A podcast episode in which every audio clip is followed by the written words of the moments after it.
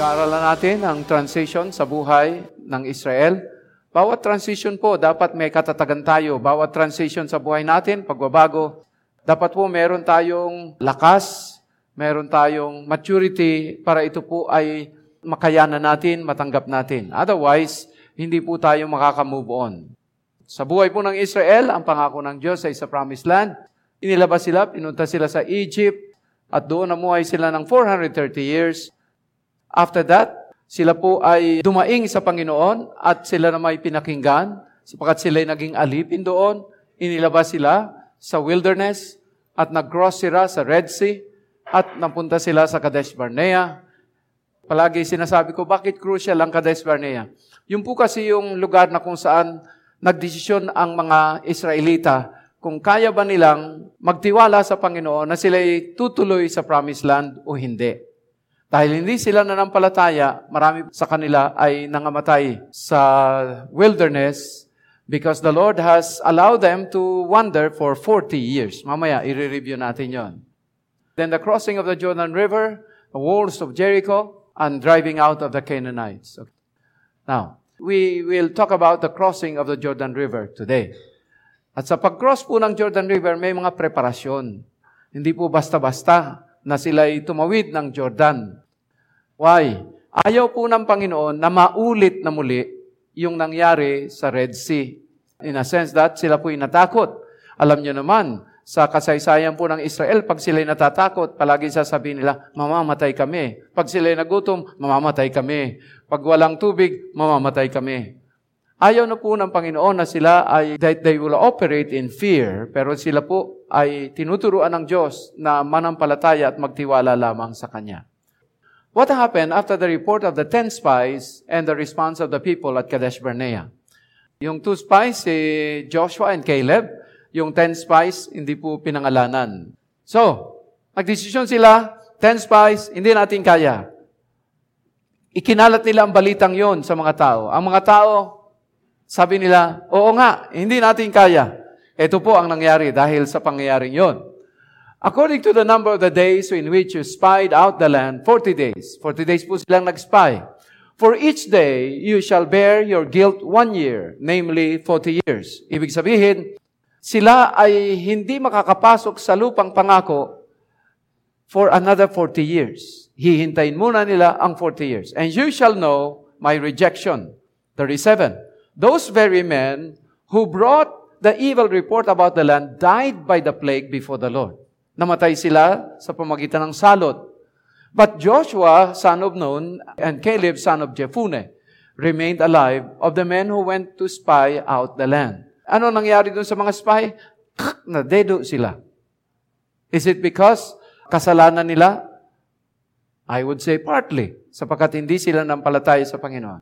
Now, looking forward, kung sila po ay nakapunta sa promised land, na gano'n ang attitude nila, wala silang panampalataya, eventually, mamamatay din po sila. Sila'y magagapi ng mga kalaban nila sa mga pagpapalayas sa mga nakatira doon sa Kanaan. Okay? So here we find ano ang consequence of unbelief. It was so costly na namatay po sila sa wilderness. Dahil sa takot nila, nilamon sila ng takot nila, at ito'y nagbunga ng di pagtitiwala sa Panginoon at sila hindi nakarating sa promised land, nalibing pa sila sa wilderness. Now, what happened to the people who believed the evil report? Ang sabi naman, Deuteronomy 1, Surely not one of these men of this evil generation shall see the good land of which I swore to your fathers, except Caleb, the son of Jephunneh, he shall see it, and to him and his children I am giving the land on which he walked because he wholly follow the Lord. So lahat po ng bagay, siguro ang, ang insight natin dito, ano man ang tugon natin sa Panginoon, there will always be consequences. No more judgment. In terms of tayo na mga manampalataya kay Kristo, hindi na tayo hukuman. Pero hindi tayo exempted pa rin sa consequences ng ating ginagawa o ng mga maling bagay na ating pa rin nagagawa hanggang ngayon. Tuloy tayo. We cannot enjoy the good land if we don't believe in the God who gives the good life. It's a challenge to maturity. Sa pagharap natin sa mga hamon sa buhay, dapat po nagmamature tayo. Nagmamature tayo sa spiritual. Lumalago tayo sa ating panampalataya. Sapagkat ang laban natin sa buhay upang matanggap ang mga pangako ng Diyos ay ang pananampalataya nating panghawakan ang anumang provisyon, ang anumang pagpapala na sinabi niya na ito'y para sa atin. Okay? Hindi po ito pamumuhay sa sariling lakas. Ito pong karanasan ng Israel, this is a classic example na hindi pe pwedeng mamuhay tayo, maranasan natin ang isang buhay na ganap at kasiyasiya sa sarili nating lakas. Dapat po magtiwala tayo sa Panginoon. At hindi lang po sasabihin, oh, nagtitiwala ako sa Panginoon. Madali po sabihin sa bibig. Pero kapag ikaw ay nasa harap ng mga sitwasyon, totoo ang kinakaharap mong pangailangan, totoo ang mga hamon sa buhay, totoo ang tukso na dumarating sa iyo, anong gagawin mo? Ano ang pangahawakan mo upang ikaw ay maging matatag? Kung bumigay ka sa mga hamon na ito, bumigay ka sa mga pagsubok na ito, pagkadaig po yun sa atin, which means it may mean delay sa mga pangako ng Diyos. Tulad din po ng nangyari sa kanila. Ang delay po nila, in just 11 days, dapat nasa promised land na sila. Ano ang delay? 40 years. And 40 years means one generation has to die. Ito'y kapayagan at bunga ng kanilang di pagsunod sa Panginoon. Pero si Joshua at si Caleb, palagi pong honorable mention yon. Kung ito nangyari doon sa mga hindi na nampalataya, ito mangyayari kay Caleb. Ito mangyayari kay Joshua. Okay? So, makita natin dito, it's a contrast. God sees where you are. Nakikita po ng Diyos kung nasaan ka nakatayo sa iyong pagtatalaga ng iyong sarili sa Panginoon. Alam din niya kung ikay nasa gitna laang. Sa buhay po natin, ang nais ng Panginoon, manindigan ka. Magpakatatag ka kung saan ka dapat tumayo. Amen? Hindi na po pwedeng titulo lang ang pagiging mana ng palataya. Hindi na po pwedeng pangalan lang. Hindi na pwedeng sabihin natin born again. Hindi. Dapat ipinaumuhay na po natin yon. Sapagkat tayo rin po ang mawawalan. Tayo rin ang nalulugi. Hindi ang Diyos. When you obey the Lord, when you do things for His glory, for His honor, it's to your advantage, not to God.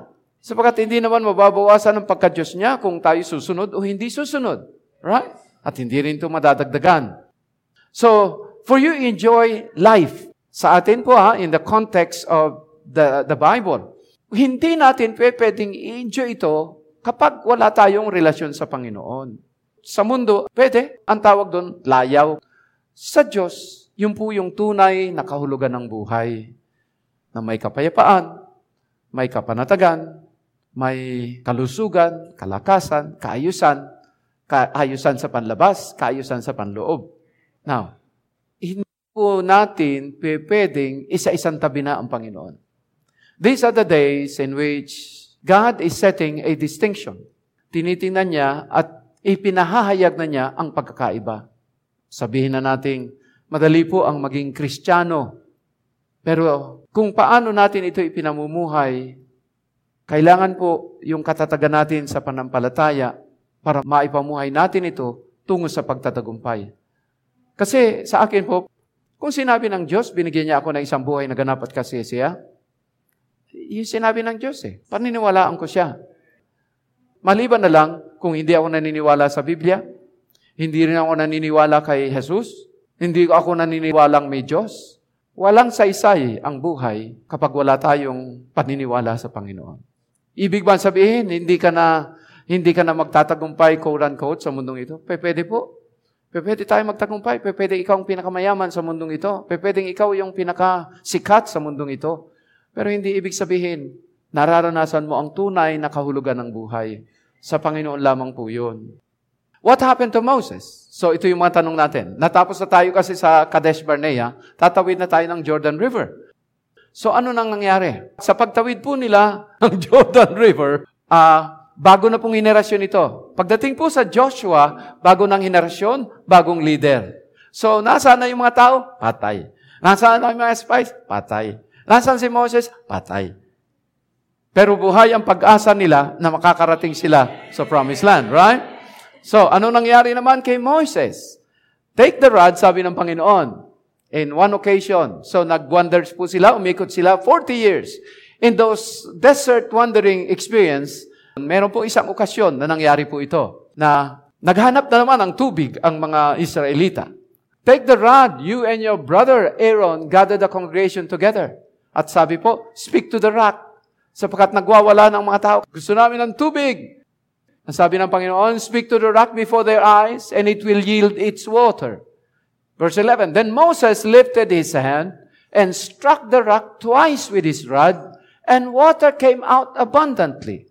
Ano po ang instruction ng Panginoon? Speak to the rock. Hindi po sinabing, spunk the rock. Speak to the rock. Ibig sabihin, wala kang gagawin. Salita ka lang. Then Moses lifted his hand, struck sa inis po sa loob ng apat na pong taon ng mga matitigas ang ulo. Nawalan din siya ng pasensya. But was it an excuse? No excuse. And water came out abundantly because of the word of God because of His reputation, because of His glory, kahit na mali ang ginawa ni Moses, pinagkalooban pa rin. Kasi ang at stake po roon ay ang pangalan ng Panginoon. Kung hindi lumabas ang tubig, sino pong mapapahiya? Si Moses? No? Ang Diyos. Sapagkat every time na nagre-request po sila ng pagkain, tubig, ang reputasyon ng Diyos ang at stake doon. And because nandun po si Moses as representative ng Panginoon, hindi po niya hahayaan na sa kahinaan ni Moises, mapahiya ang reputasyon ng Diyos. You understand? So, and water came out abundantly, and the congregation and the animals drank. Then the Lord spoke to Moses and Aaron. Ito na po.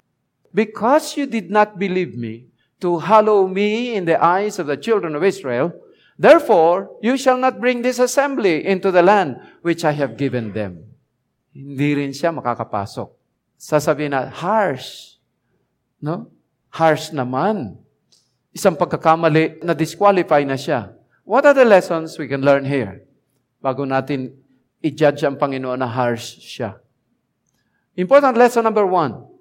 God is not pleased when we rely or depend on our own effort to do His will. Anong ginamit niya? May tungkod siya. Eh. Ginamit niya, pinukpok niya. Ang ibig sabihin, nung pinukpok niya, kaninong lakas ang ginamit niya? Pag nakita ko na ikaw pinukpok mo ng inyong tungkod, kung may tungkod ka, ang isang bato, lumabas ang tubig, anong iisipin ko? Dahil sa iyo. Mahusay ang tungkod mo. God is not pleased when we rely or depend on our own effort to do His will. God will always honor His word. Kahit mali, because of the word. Gagawa at gagawa siya pagpapalain ka. But we also need to honor His ways.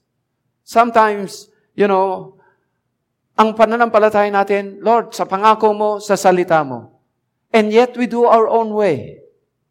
We do things sa sarili nating diskarte, sa sarili nating kaparaanan. Kung tunay na may pananampalataya tayo at patanggap sa kanyang salita, dapat po umaakma rin ang ating gawi ang ating pagkilos ayon sa pamantayan ng salita. Di po ba? Just to be consistent. Kasi hindi pwede pong tinatanggap natin ang salita, hindi natin tinatanggap ang kaparaanan niya. Because God has His own ways. God has His own thoughts. Yung thoughts niya, ibinigay na po niya sa salita niya, and through the Word, it becomes our guidance, our guiding light kung paano tayo mamumuhay at lalakad sa mundong ito. Your word is a lamp unto my feet and a light unto my path. Gagabayan niya po tayo. So, kahit gaano ka devoted ka sa Panginoon, pero pag ang diskarte mo sa sarili mo pa rin, God will not be pleased. Important lesson number two. God is not pleased when we take credit of His work to ourselves. Verse 10, nan sabi niya, Must we bring you water out of this rock? Sa inis ni Moises, Sinabi mo, must we bring you water out of this rock? Para bang inilalagay ni Moises sa kanyang sarili na siya ay para bagang may kakayanan na ibigay ang tubig. Well, in fact, ang sabi ng Panginoon, speak to the rock so that they would know it's not about your strength, it's not about your effort, it's about me. Because when you speak, that's supernatural. No human person can ever just speak to a rock and water will flow. Right? God is not pleased when we take credit of His work to ourselves. Madali pong sabihin, Oh, to God be the glory. Hallelujah, by grace. Pero every time we say those words, those phrases, dapat po tapat sa puso natin. Talaga bang binibigay mo ang kalwalatian sa Diyos? Pag hindi ka napansin sa ginawa mo, masama loob mo, ginawa mo ba yan sa Diyos o para sa iyo? Bakit ka nagtatampo? Tama? Pag hindi ka na-recognize, bakit ka nagtatampo? Kanino mo ba ginawa yun? Para sa iyo? Kung para sa Diyos, huwag ka magtampo. Hindi mo para sa iyo eh. Tama? Tama. Anything we do, ano man po ang gagawin natin? Pagsamba, paglilingkod. Hindi sa atin. Laban ng Diyos yan. Instrumento ka lang. Right? That's why at the end, pag nag-champion ka, siya may gawa. Amen? Important lesson number three. God's reputation and glory should not be compromised, especially when we represent Him before the people. See, sa maraming tao, nangyari po ang sitwasyon ni Moises. Ang sabi ng Panginoon sa New Living Translation, But because you did not trust me enough to demonstrate my holiness to the people of Israel. Well, sa atin po naman, may mga pagkakataon din tayo bilang mga leader. May mga pagkataong yumayabang din tayo. Salamat na lang sa biyaya ng Diyos. That's where you begin to appreciate more of what Jesus has done for us. Kakaiba po kasi sa Old Testament. They were governed by law. And remember that at this point, naka-implement na po ang law. Ipinagkaloob na ng Diyos ang lahat ng batas. So wala nang excuse. Pag nagkamali ka, may kaparusahan po. Sa atin, sa bagong tipan, tayo po, we operate on the basis of the grace of God. And that is something that we should not abuse, but something that we should appreciate. Right? Not dahil sa biyaya ng Diyos, kahit nagkamali ako, kahit yumabang ako, kahit may mga palpak na desisyon sa buhay ko, alam ko, tanggap ako ng Diyos. Mahal ako ng Diyos. And because of the understanding of the love of God, dapat po yun yung nagbabalik sa atin, nagmo-motivate sa atin, encourage sa atin na magbalik loob sa Panginoon. Whatever you do, whether you eat or drink, do it all for the glory of God. Amen? Ano mang bagay, iset na natin ang motive natin so that hindi tayo magiging manipis, hindi tayo magtatampo. Anyway, I do it for God. I am not doing this for you or for men or for whoever. So, sa Old Testament, they are governed by the law. Now we are governed by the love of God. So whatever you do, do it out of love. Kunin mo ang pag-ibig ng Diyos sa buhay mo at yun ang magbigay sa iyo ng kapangyarihang gawin ko anong tama, gawin ko ano ang tunay na paglilingkod, ang tunay na pagsamba. Amen? It's not about you. Let me break to you the reality that it's not about you. This life is not about you. This life is about Him. But as far as He is concerned, you are the apple of His eye. Sa atin, dapat Diyos yun. Pero sa Diyos naman, pag tinignan tayo, special ka. May pabor ka sa Kanya. Amen. So these are the things na dapat nating maintindihan kung bakit hindi nakapasok si Moises after all those years na siya naglingkod sa Panginoon, hindi pa rin siya nakapasok sa promised land. Na-disqualify pa rin siya. Well, God has His own plan for Moses. Ang sabi po sa Deuteronomy, siya raw po ay namatay na hindi nang hina ang katawan, hindi nagla- nanlabo ang mga mata. Now, what are the lessons we learn? Keys to crossing the river. Because uh, yung crossing the Jordan, that would be Joshua chapter 3. Yung preparation po ay Joshua chapter 1. Ito po yung pag-uusapan natin ngayon. How can you cross over victoriously? What are the keys to your crossing over? Lahat po tayo nagko-cross over. You may be crossing over a past experience, a negative emotion. Ano mang karanasan sa buhay mo na hindi maganda, gusto mo ang daladala mo habang buhay? Hindi po. You have to cross over.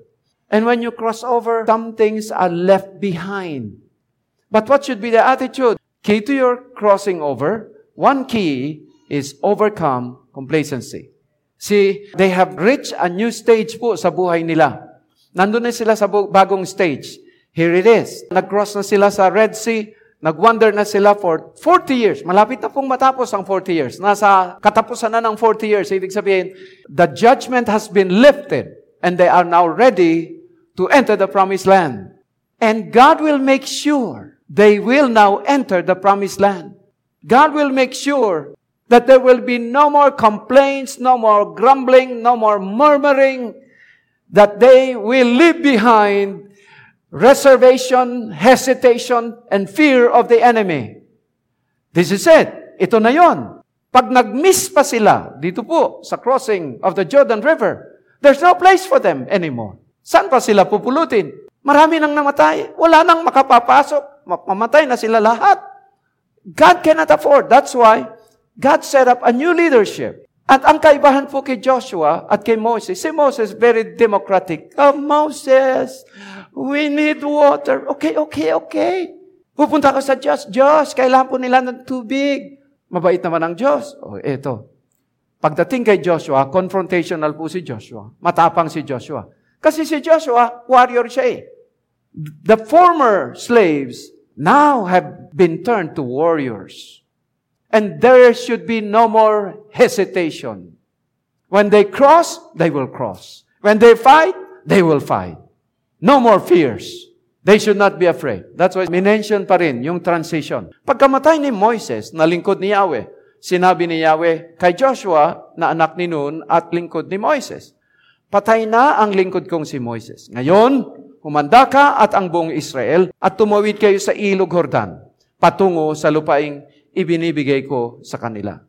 First thing, you have to leave things of old behind. Sa pagtawid sa susunod na level, dapat muna mamatay ang mga lumang bagay. All complacencies, all unbelief, all fears, dapat po mamatay na yon.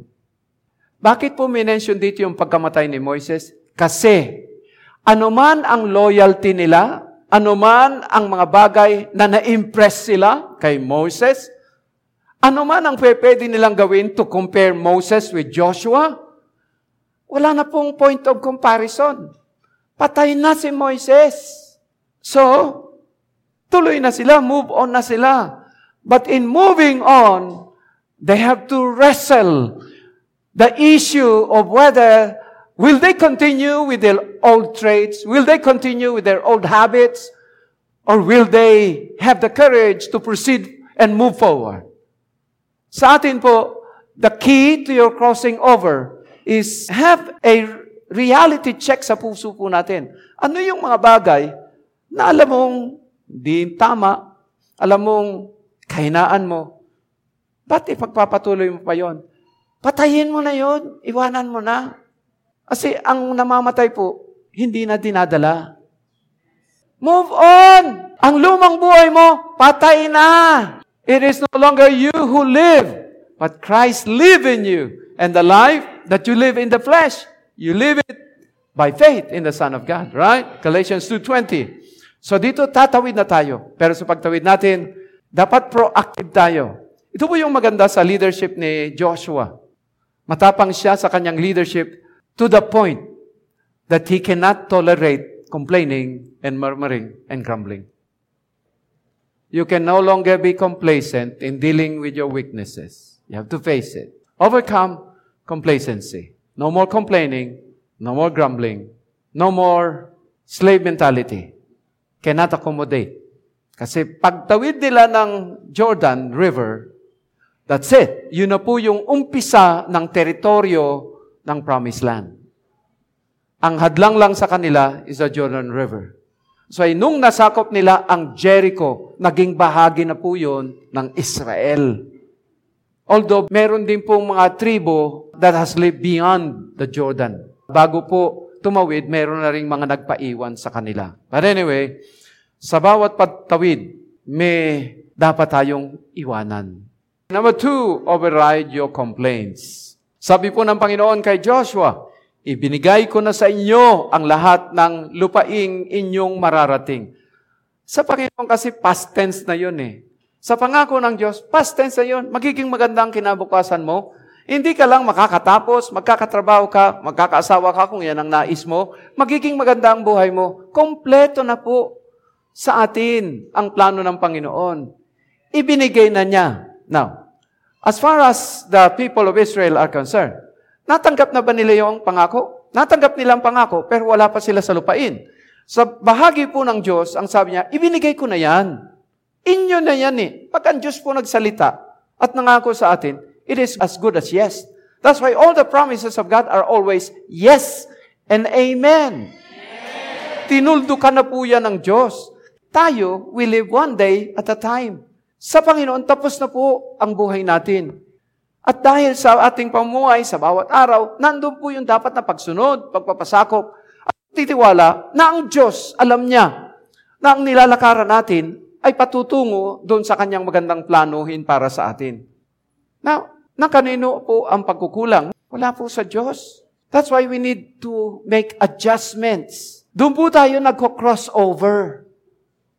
May mga bagay na nakakaantala sa plano ng Diyos sapagkat dumidiskarte kasi tayo ng sarili. Tulad ni Moises, gusto ba niya na hindi makarating sa promised land? Gusto niya. Subalit sa gitna po ng kakulangan at ka, naging pag, pagkakamali niya, mabait pa rin ang Diyos. Dinala siya sa mataas sa mundo, pinakita po sa kanya yung promised land. Ayan, makikita mo. Amen. Ang ganda, no? Hindi ka papasok dyan. Is that what you want? Eh, yung bang gusto natin? You know, impress na impress tayo pag tinignan natin ang salita na yun, wow, ito'y pala yung buhay. Yeah, makikita mo anak, pero hindi mo mararanasan yan. Papayag ba tayo ng ganon? No. That's why, ito na po yung pag-aayos. Pag-aayos ng buhay upang sa gayon, ano man ang kahaharapin nila sa mga araw na darating, maging handa sila. Kasi wala na po, they cannot afford to experience same thing doon po sa wilderness. No more of those things. Kaya, ni-reiterate ng Panginoon uli, ibinigay ko na sa inyo lahat ang lupaing inyong mararating. Sa bahagi po ng Diyos, ibinigay na. Pero sa atin, hindi po mararating. Nilalakaran mo pa. Doon po tayo lalong mas maingat. At sabi, walang makagagapi sa iyo habang ikaw ay nabubuhay. Wala na pong makakapaghiwalay sa atin sa pag-ibig ni Kristo. Sa mata ng tao, maaaring ang kamatayan ay pagkadaig. Sa mata ng Diyos, ayon sa kanyang salita, ito'y magbubukas sa atin sa isang panibagong buhay. Win-win situation pa rin yon, right? Palalo pa rin tayo. At least, nandun ka na sa langit. Hindi lamang sinabi niya, walang makakagapi sa iyo. So, ibig sabihin, ako ang lalaban para sa iyo. That's why si Jesus, sa kanya po, tinanggap niya lahat ng latay, lahat ng dagok, lahat ng parusa. Siya ang lumaban para sa ating kasalanan. At tayo, tinanggap na lang natin yung tagumpay na kanyang nagawa doon sa krus ng Kalbaryo. At ang sabi niya, sasamahan kita gaya ng patnubay ko kay Moises. Kakaiba po sa atin. Sasamahan tayo ng Diyos sa pamagitan hindi ni Moises, hindi ninumang tao sa pamagitan mismo ng Diyos. Presensya ng Diyos sa buhay mo sa pamagitan ng Banal na Espiritu. At hindi ta iiwan ni pababayaan man. Hindi po nagbabago ang presensya at pagsama ng Diyos sa atin. Ang nagbabago sa atin yung pananaw mo, pagtitiwala mo, at pagpapasakop mo sa kayang gawin ng Diyos. Tayo po ang nagkukulang. That's why sa mga transition po ng buhay natin, magpakatatag ka. At alam mo na kapag ikaw ay nangihina, maririnig mo ang sarili mo, nagre-reklamo. Pag nasa iyo ang presensya ng Diyos, nasa iyo lahat. Kaya lang we expect the spectacular, the supernatural, more than the presence of God. In other words, kung magamisan mas gusto natin ang lahat ng pagpapala, pero yung presensya ng Diyos, pinabaliwala natin. Hindi po, unahin niyo ang presensya ng Diyos. That's why you have to seek first Not second, you have to seek first the kingdom of God and His righteousness. And all those things will be added to you. It's the presence of God you seek after first. So, tapos na po ang complaining. Tapos na po yan. Pag ikaw, alam mo alam mo, kaya ng Diyos yan. Nasa akin ang presensya ng Diyos. Di niya ako pababayaan. Ano man ang sitwasyon sa buhay mo, hindi ka magre-reklamo. Kaya ng Diyos yan. Panghawakan na natin ang pangako ng Diyos. At hindi ito in a religious way. No, in a real way. Always believe that the promise is greater than the problem. Instead of complaining, commit yourself to God's unfailing care. Right? Pag ang promise greater than the problem, hindi ka magrereklamo. Pero pag ang problema mas malaki kaysa sa pangako, diyan ka magrereklamo. At ang salita na ginagamit natin, Bakit? Instead of complaining, you turn on the switch of faith. Anong ibig sabihin? Pag may problema, switch mo kaagad ang faith mo, the switch of faith, saying, In Jesus' name, my God shall provide for all my needs. Switch mo kaagad. Kasi kung makamisan sa atin, ino-off natin. Ang panampalataya natin, ino-off natin. Hindi po. Maayos ang sitwasyon. Hindi maganda ang sitwasyon. Switch. Palagi pong naka-on ang pananampalataya natin. Amen? And number three, Keys to your crossing over. Overwhelm yourself with courage. Ang sabi ng Panginoon kay Joshua, basta't magpakatatag ka. Si, kailangan po si Joshua matatag kasi leader siya ng Israel. Kung siya ay unang-unang manginginig, ay manginig na lahat po yun. Para bang pag sinabing, basta't magpakatatag ka, yun lang hihingin ng Diyos sa iyo, magpakatatag ka. Bakit po? Hindi kayang gawin ng Diyos na magpakatatag para sa iyo. Ikaw yun at ako. Ngayon pa lang, bawat pagkakataon, magpakatatag tayo. Huwag nating katamaran ang gawain ng Panginoon. Hindi dahil for attendance sake. Hindi po. Because it is a time that you receive the Word and the Word will become a revelation to you. Kahit po isang katiting na salita ng Diyos na nangusap sa iyo, na panghawakan mo, umangat ka ng isang katiting. At least umangat. Sa mundo ito, there will always be tribulation. There will always be problem. Pero magpakatatag tayo sa Panginoon. Tandaan mo ang sabi ng Panginoon, basta magpakatatag ka at lakasan mo ang iyong loob. Huwag kang matatakot o mawawala ng pag-asa sapagkat akong siya na iyong Diyos ay kasama mo saan ka man magpunta. Kaya lang, realidad ba sa atin ang presensya ng Diyos? O yung pangakong yon, you know, uh, I will be with you. I will never leave you nor forsake you. Parang, oh, it's a good promise. Magandang pangako yon, pero hanggang doon na lamang ba tayo? Pag tayo humaharap sa mga sitwasyon sa buhay, totoo ba ang presensya ng Diyos sa buhay natin? Naririnig ba natin ang tinig niya? Ang gabay niya? Akong si Yahweh na iyong Diyos. That's why, kay Joshua, God has to be so personal sa kanya. Dapat personal na personal ang Diyos sa kanya. Akong si Yahweh. Hindi lamang sinabi niya, Diyos ng Israel. Diyos na naglalang ng langit at lupa. Diyos na sinasamba ng maraming mananampalataya. Hindi po. Dito, ang pakikipag-usap ay personal. Sinabi, akong si Yahweh, na iyong Diyos ay kasama mo saan ka man magpunta. Once you realize that your relationship is real, and God is real, His promises are real, it gives you peace in your heart. Meron kang kapayapaan na naman ang kaharapin mo. Kaya ng Diyos yan. God is so good. Makikita nyo lang from hindsight, pag binalikan natin ang buhay natin, di ba paunlad ng paunlad, paunlad ng paunlad ng buhay natin? Pero huwag kayong makontento, crossover ka pa. May next level pa, kapatid. Kaya lang, sa habang pinaulad tayo, paunlarin nyo rin ang buhay spiritual nyo. Huwag na huwag nating kalilimutan yon. Your life does not consist in the abundance of things. Your life is founded and centered in Jesus. Okay? Kay Jesus lamang ang tunay na buhay. Ako'y naparito upang bigyan ka ng isang buhay. Buhay na ganap at kasiyasiya. Amen. That's why overwhelm yourselves with courage. Maging matatag ka.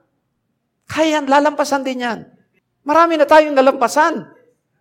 Hindi mo lang alam. Di ba? Hindi mo nang namalayan, lalampasan mo na. Amen. Kaya lang, pakatatag tayo. Magpalakas tayo sa Panginoon.